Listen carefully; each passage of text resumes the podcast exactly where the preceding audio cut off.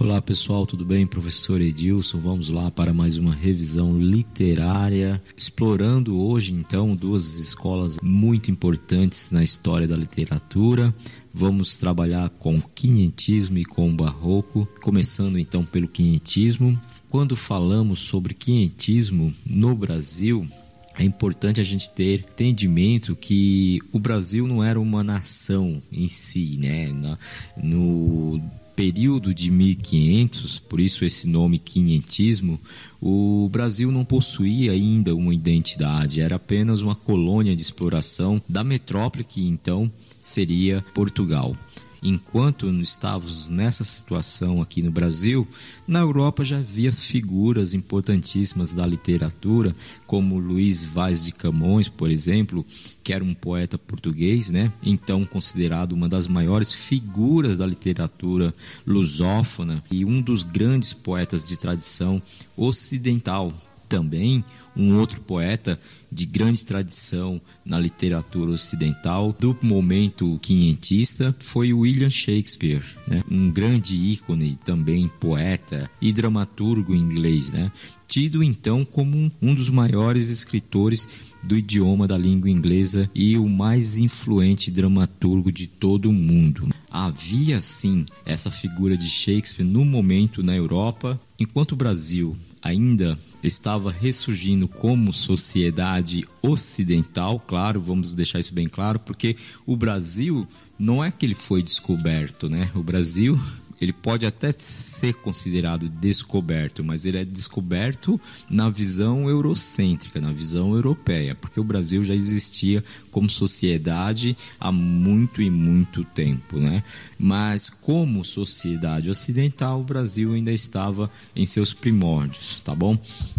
O grande marco inicial da literatura brasileira vai se dar por meio da carta de Pero Vaz de Caminha. Né? Pero Vaz de Caminha vai se destacar como um, escrivão né, da armada de Pedro Alves Cabral. Ele chegando no Brasil vai fazer uma descrição do que é o Brasil, do que é a terra, como vivem os índios, como é o contexto da paisagem, das praias, da floresta. Então, Pero Vaz de Caminha dirige essa carta para o rei de Portugal na época, Dom Manuel. Esta carta passa a ser então o primeiro documento escrito sobre história do Brasil. É uma espécie de certidão de nascimento. Certidão de nascimento, volto a reiterar que no sentido europeu, né? Estamos vendo o Brasil como um início ocidental, numa visão ocidental, tá bom? Então essa, é, essa carta é de suma importância para a literatura brasileira, porque ela, querendo ou não, passa a ser o primeiro registro né, de um Brasil ocidental.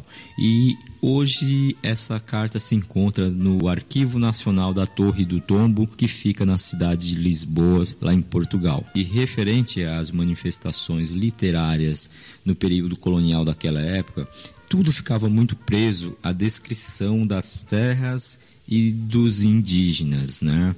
Eu, os textos também tinham um caráter ainda muito religioso, porque muitos desses textos produzidos durante o período quinhentista eram escritos pelos jesuítas, né? E nós vamos ter então a figura de José de Anchieta, né? Um padre jesuíta espanhol. Muita gente acha que ele era de Portugal, mas na verdade ele nasceu nas Ilhas Canárias, território espanhol. E Anchieta foi uma, pessoa que ajudou a fundar cidades como São Paulo e Rio de Janeiro. Então ele tem uma grande importância e ele vai se destacar como um dos pioneiros, né? Tanto na dramaturgia, na gramática e na poesia brasileira, porque ele realmente mergulha nesse, nesse trabalho literário e deixa grandes contribuições para a nossa história.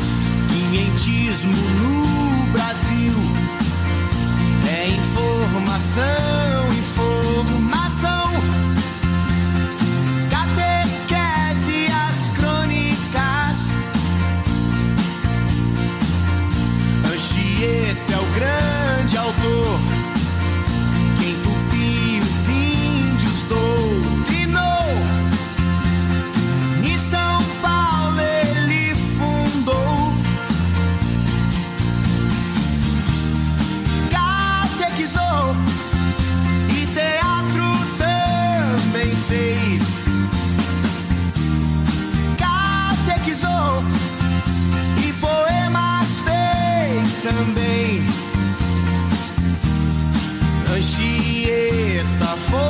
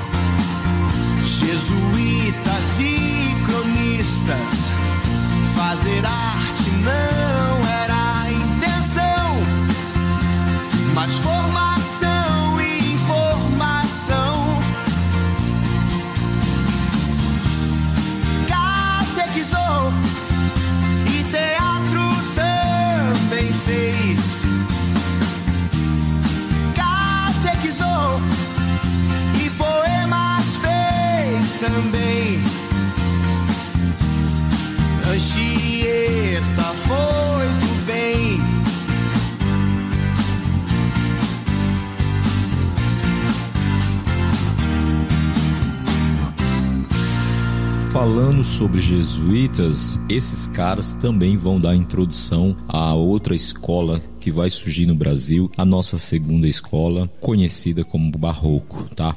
O Barroco é uma escola que vai surgir na Europa e ela vai ser introduzida aqui no Brasil a princípio por meio de jesuítas. Mas quando nós estamos no período do Barroco, no auge do Barroco brasileiro, nós já temos autores nascidos no Brasil. Então o Barroco passa a ser a primeira escola literária com produção nacional, ou seja, nós já temos é, autores que têm essa capacidade de fazer literatura própria, o que não acontecia no quinhentismo, que era basicamente uma literatura de portugueses para portugueses sobre o Brasil. Agora já é uma literatura de brasileiros para brasileiros dentro do Brasil. Sempre, claro, é, o Brasil buscando referências na Europa, né? uma referência ocidental. A grande característica do barroco, gente, é a dualidade, né? É, questões como corpo e alma, fé e razão. O barroco surge como uma escola que vai em oposição ao renascimento. Sabemos que na Idade Média o teocentrismo foi muito forte. E no quinhentismo nós temos o renascimento, né?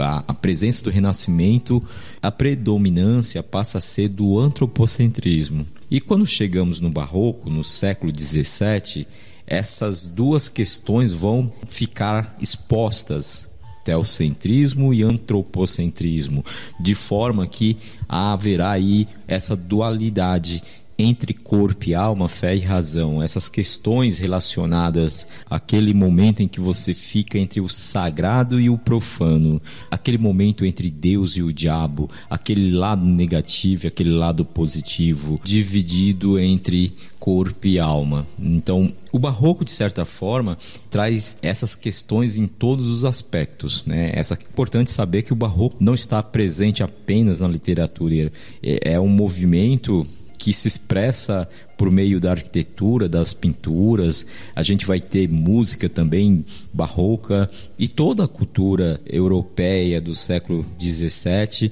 vai estar envolvida aí, é, incluindo valores, relações sociais a essa arte denominada arte barroca.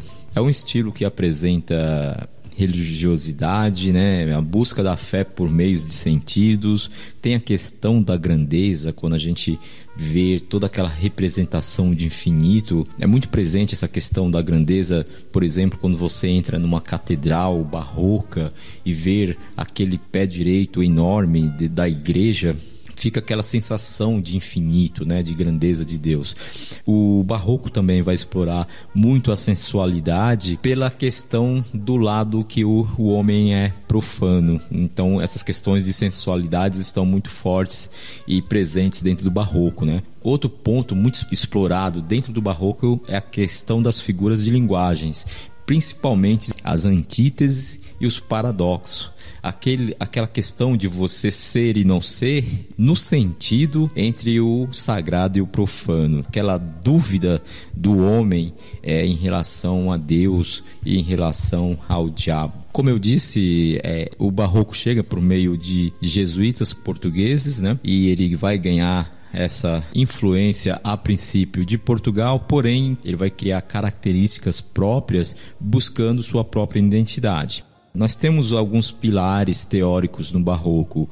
Um é o fusionismo, né, que é uma espécie de, de alquimia dos contrários. Então aqui entra muito a questão da, da antítese. Né? Ele trabalha muito a diferença as questões relacionadas à oposição. É, Lembrem-se da questão lá do teocentrismo e do, do antropocentrismo onde somos diferentes e também idênticos. Né?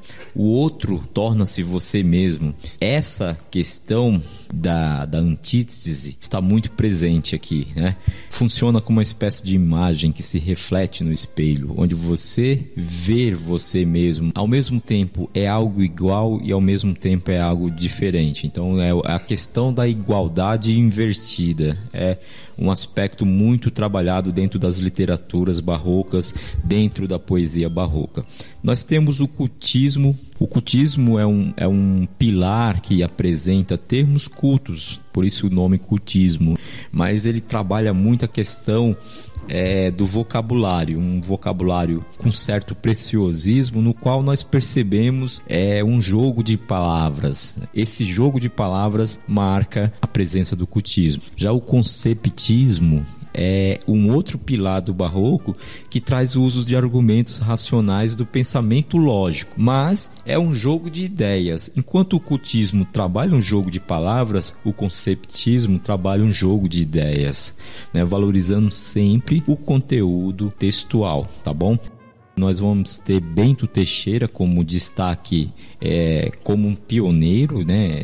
Trazendo aí a sua obra Prosopopeia, que foi publicada em 1601. Mas eu quero destacar é, duas figuras que a gente não pode esquecer quando o assunto é barroco, né? É, são dois autores que sempre estão por aí presentes em vestibulares. Um deles, inclusive, é leitura praticamente obrigatória para muitos vestibulares. Gregório de Matos, né? Esse cara eu considero um dos melhores, assim, considero como um dos mais importantes. Já é um autor brasileiro, né? É aquela questão que eu falei a vocês, já, já é autor brasileiro escrevendo para brasileiro. E o Gregório, ele vai se destacar pela sua audácia, é, a parte satírica fica muito em destaque. Ele faz duras críticas à sociedade baiana, já que o Gregório é de Salvador, para a alta sociedade baiana, no caso. E o Gregório é, é a pessoa que vai denunciar certos comportamentos da sociedade em relação às suas hipocrisias. Aí entra muito essa questão do sagrado e do profano, de pessoas que se demonstram de, um, de uma certa forma num determinado ambiente e momento e num outro determinado momento e ambiente se demonstram completamente diferentes. Né? Um outro destaque é o padre Antônio Vieira, que vai se destacar aí por seus diversos sermões publicados e registrados na literatura brasileira. Nas artes visuais, nós vamos destacar o Aleijadinho, né, que é um grande escultor. É, também tem o mestre Ataíde, que, que, é muito importante, mas o Aleijadinho com certeza deixa marcas é, extremamente expressivas dentro da arte brasileira, e em especial a arte barroca brasileira. E nesse momento nós já estamos então é, vivenciando o ciclo do ouro no Brasil. A capital do Brasil já vem para o Rio de Janeiro, muito diferente do quinhentismo, já temos várias cidades nesse momento, apesar de que Salvador, Rio e Vila Rica praticamente eram as cidades mais importantes do país até esse momento. O Alejadinho faz produções muito ligadas à nossa característica, né? Então nós temos aí imagens que vão nos remeter ao contexto brasileiro. Você já não tem um Jesus lourinho de olhos azuis, e sim um Jesus com características e traços mais brasileiros, né? Não só nas imagens de Cristo, mas como todas as outras imagens propostas por esse grande autor. E ele tem uma história muito bacana também. Eu aconselho uma leitura aí na sua biografia, na sua história de vida, que o Aleijadinho é um cara sensacional. E ele hum, é figura marcante desse momento do Brasil. E resumindo é isso. Pensou em barroco, eu considero Gregório de Matos e Padre Antônio Vieira como as grandes referências Aleijadinho como uma grande referência na arte e na questão da literatura são as oposições e ao mesmo tempo os paradoxos entre ideias, principalmente em relação a sagrado e profano.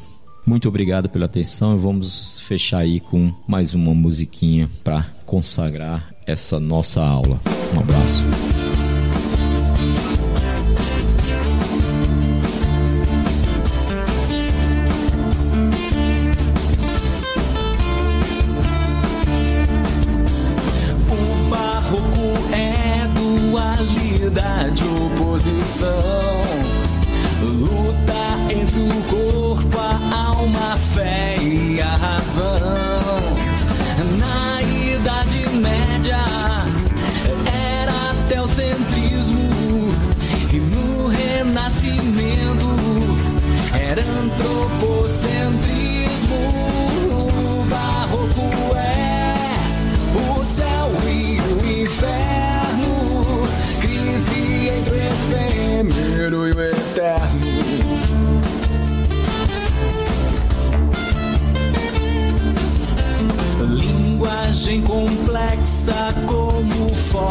De expressão. Já que a vida é curta, carpe diem, meu irmão. Mas a consciência